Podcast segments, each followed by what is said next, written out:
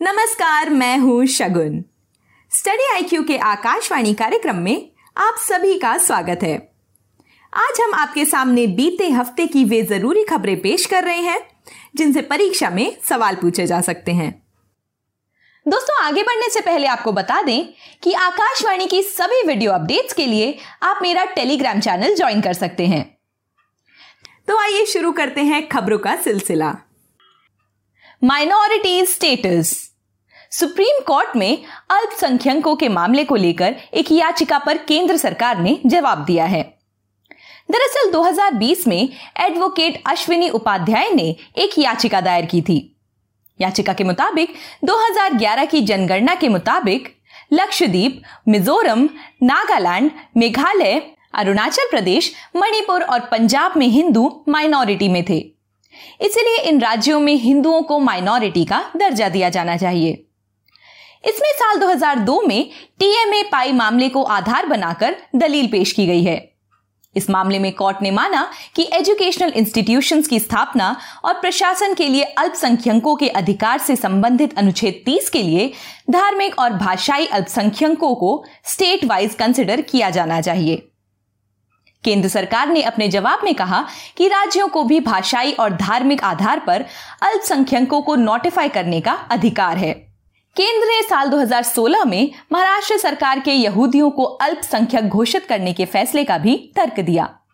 साथ ही कर्नाटक ने उर्दू, तेलुगु, तमिल, मलयालम, मराठी, तुलु, लमानी, हिंदी, कोंकणी और गुजराती को अल्पसंख्यक भाषाओं के रूप में नोटिफाई किया था।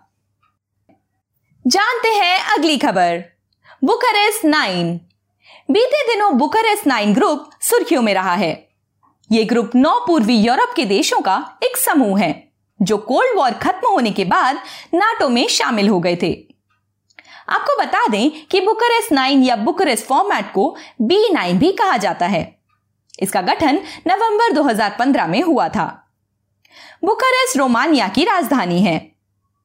इस बी नाइन समूह में Romania, Poland, Hungary, Bulgaria, the check Republic, Slovakia, Estonia, Latvia और लिथुआनिया शामिल हैं। एस्टोनिया, लातविया और लिथुआनिया को बाल्टिक देशों के नाम से जाना जाता है। ये सभी नौ देश पहले सोवियत यूनियन से जुड़े थे, लेकिन वर्तमान में यूरोपियन यूनियन और नाटो का हिस्सा है। देखते हैं अगली खबर।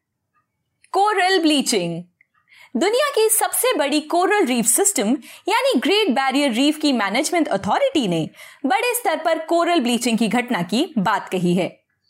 कोरल ऐसे मरीन इन्वर्टिबेट होते हैं, जिनमें स्पाइन नहीं होती है। ये सिंगल सेल एल्गी जूजनथैले के साथ सिंबोटिक रिलेशन में रहते हैं।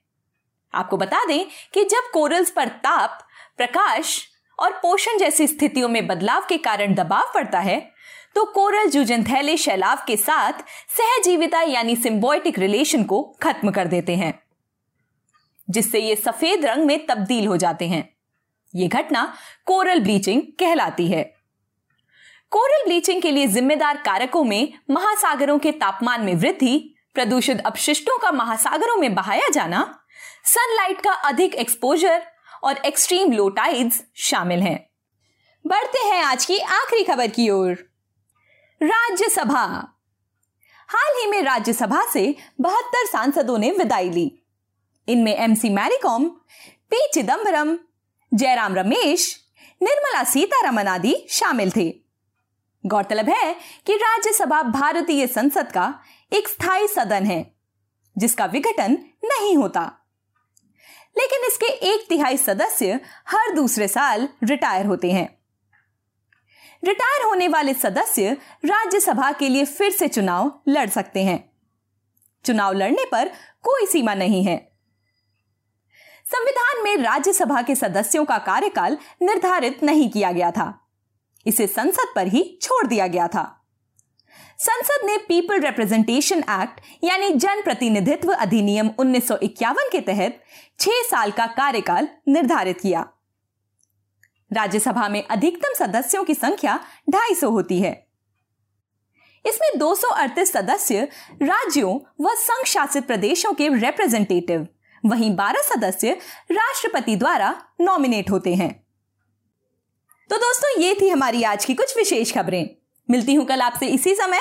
नमस्कार।